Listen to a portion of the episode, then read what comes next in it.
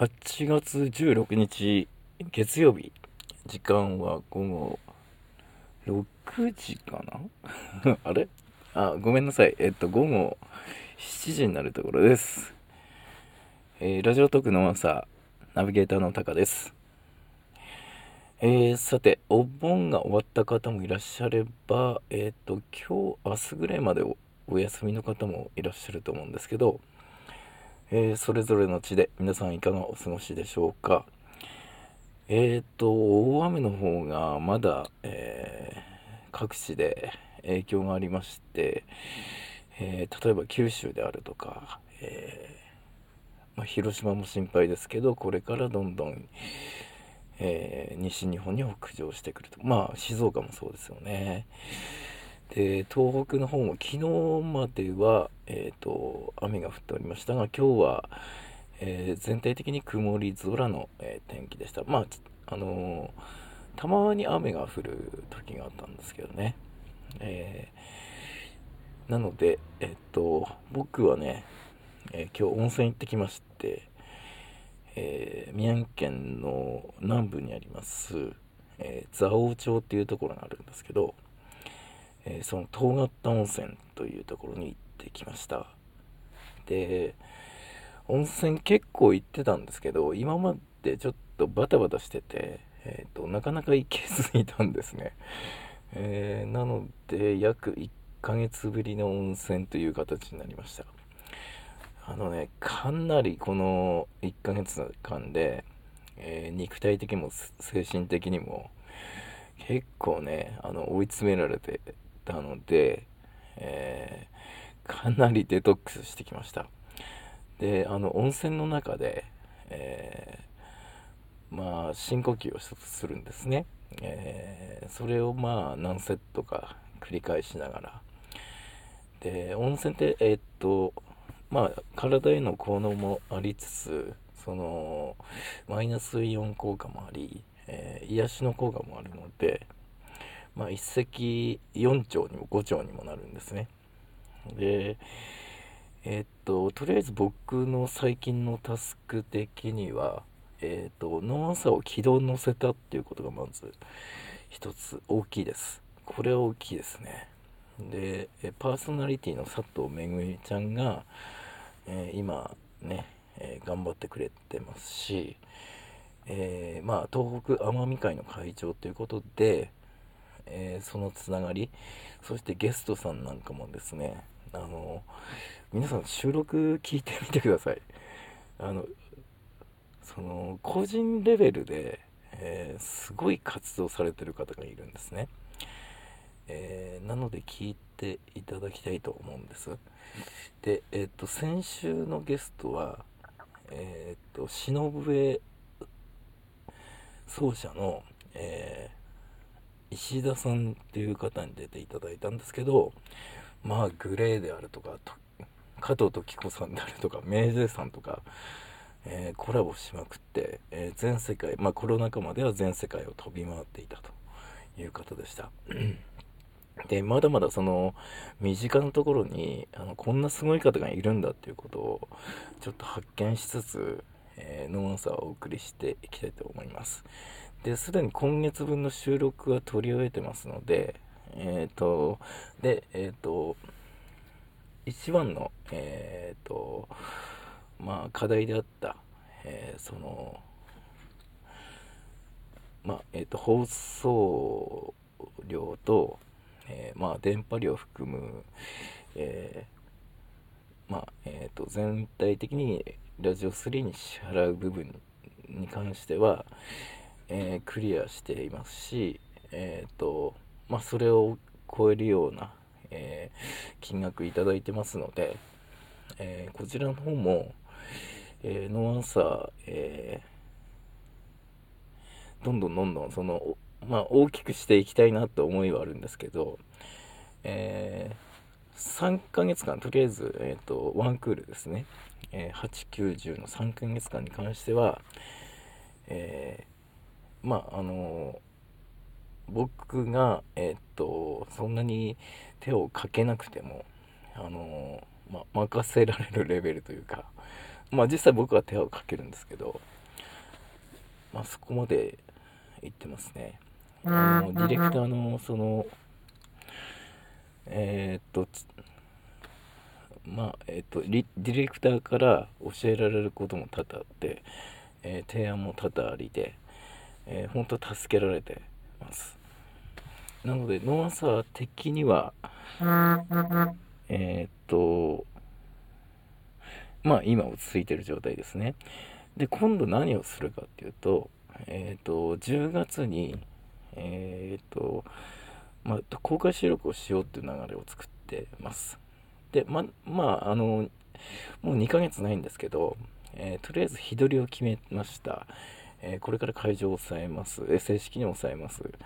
えー、内容を決めていきますという形になるんですけど到底僕一人ではできない問題なので、えー、これはあのスタッフを、えー、スタッフとともにですね、えーと、これから本格的に動き出していきたいと思っておりますでえっ、とあと僕が残ってるタスクとして、えボイド投下プロジェクトなんですけど、え今、えっとコンセプトをちょっと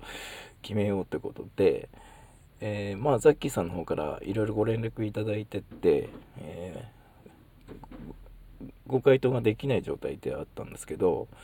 え、ここ1日2日中の間で、え自分なりのコンセプトを、え決めて、えまた新たな形で、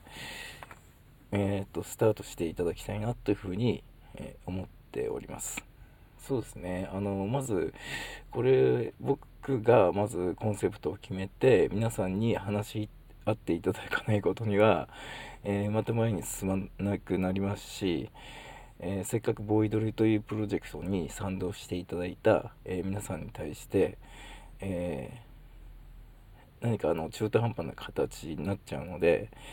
えー、と早く決めないとなと思ってたんですけど、えー、なかなかその自分一人の中で、えー、いろんなことを消化するのが、え